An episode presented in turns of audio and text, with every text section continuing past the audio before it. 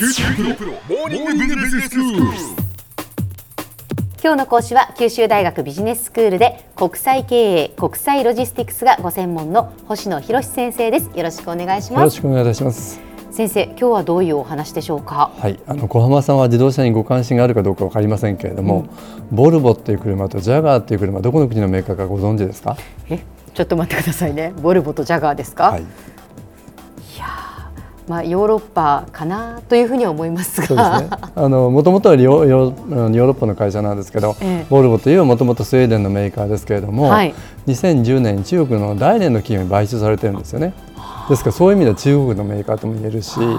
で一方の英国のジャガーですけどこれも同様にインドのタタモータースという会社に2008年に買収されているので、ええ今やインドのメーカーって言えるわけですようね。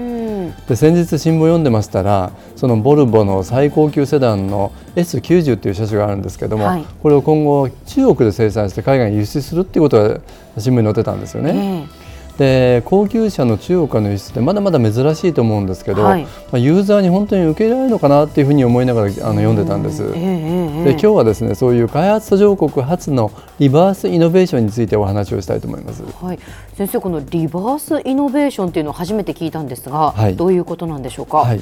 新興国市場で開発された製品が例えば開発途上国だとか先進国市場に投入されるっていうことなんですほうね。ほうほでこの概念はあのダートマス大学のビジネススクールでタックスクール・オブ・ビジネスという学校があるんですけど、ここのゴビンダラジャン先生とトリンブル先生という2人の教授が提唱した概念で、えもともと GE のアメリカの GE のですねヘルスケアの商品の取り組みを事例として取り上げられたんですね。で具体的にどういうことかっていうと、ええ。この GE がインドの農村部向けに作っているあの携帯型の心電計だとか、はい。まあ、中国のまあ農村部向けのですね超音波診断装置をそこ向けに作ったんですけどその後本国のアメリカに逆輸入されて先進国でもそれをあの販売してるってことなんですね。まあリバースっていうのはもともと意味としてはそのまあ逆にとか反対にという意味ですもんね、はい。そうなんですですから今までのイノベーションといえばそれこそ先進国で開発された最新の技術を使った商品を世界で展開するっていうのがまあ普通のやり方だったわけですね。はいはい。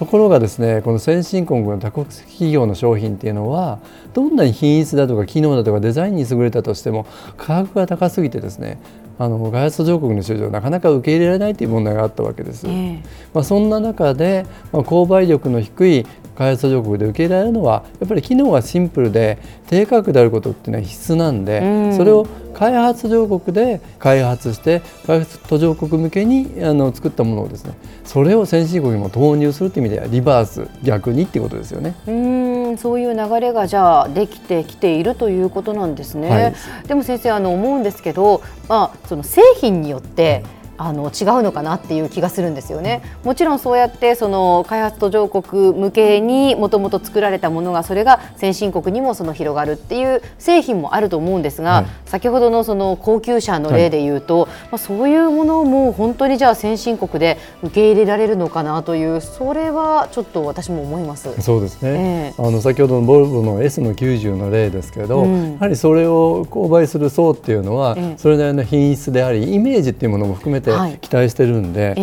え。果たして本当にあの中国で作ったものの高級車が受け入れられるのかなっていうのは思うんですよね。うん。でただこのボルボの場合は実はスウェーデンで開発された車種を中国で生産するだけなんで、ええ。実はこのリバースイノベーションの例とはちょっと違うんですけれども、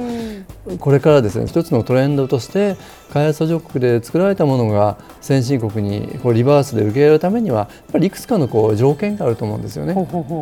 例えばあのまずは価格ですよね。うはい。やはりそういったところで作ったものを先進国で消費者が買うっていうのは安いからっていうところですよね。うんはい。それとかそのニッチの市場を狙うっていうことがあると思うんですよ。うんまあ、そういうことがあるから開発途上国で開発されて生産された製品を価格競争力があるからあるいは今までの企業の製品であればですね必ずしもそれに見合うだけのものがなかったからってことがあると思うんですええね。えええ。例えばあの先ほどのジャガーを買収したインドの自動車メーカーのタタモータースなんですけど、これ覚えてらっしゃるか分かりませんけど2009年にですね11万ルピー当時で約22万円の自動車のですねタタナノって売り出したのを覚えてらっしゃいます？覚えてます。はい。ね、あの車ですね助手席側のバックミラーがないとか、ええ。エアバッグもないし、うん。ラジオすらオプションっていうなんかそういうものだったらしいんですけあどあつまり普通に車を購入する層にしてみればこんな車って思うかもしれませんけど、うん。ただ開発途上国で主流のそのバイクに乗るっていうことを考えれば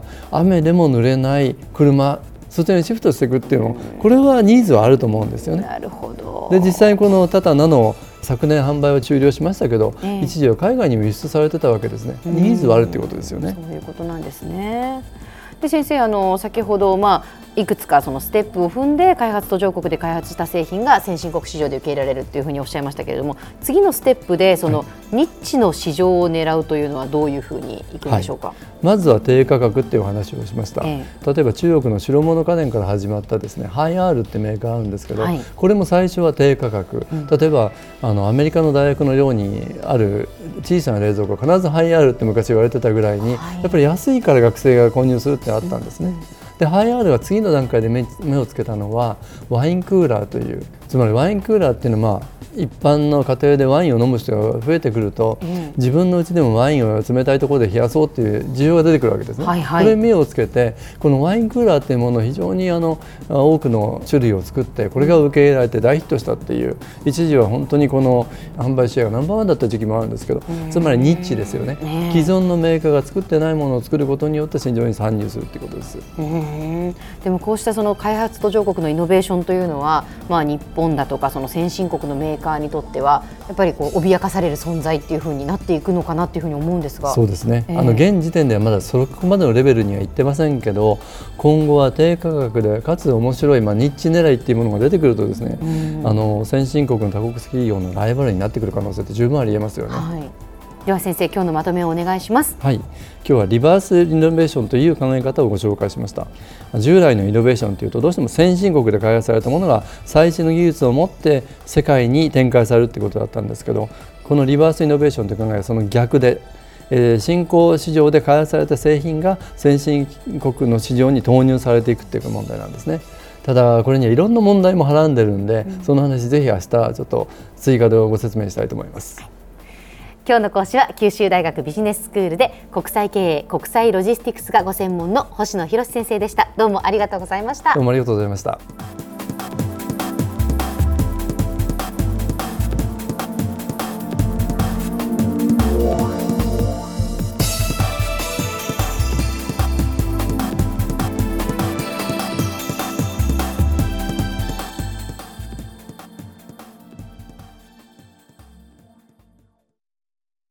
QT プロは通信ネットワーク、セキュリティ、クラウドなど QT ネットがお届けする ICT サービスです。九州中に展開した光ファイバー網を基盤に一番身近なビジネスパートナーとして九州の企業自治体の皆様をサポートします。詳しくは QT プロで検索を。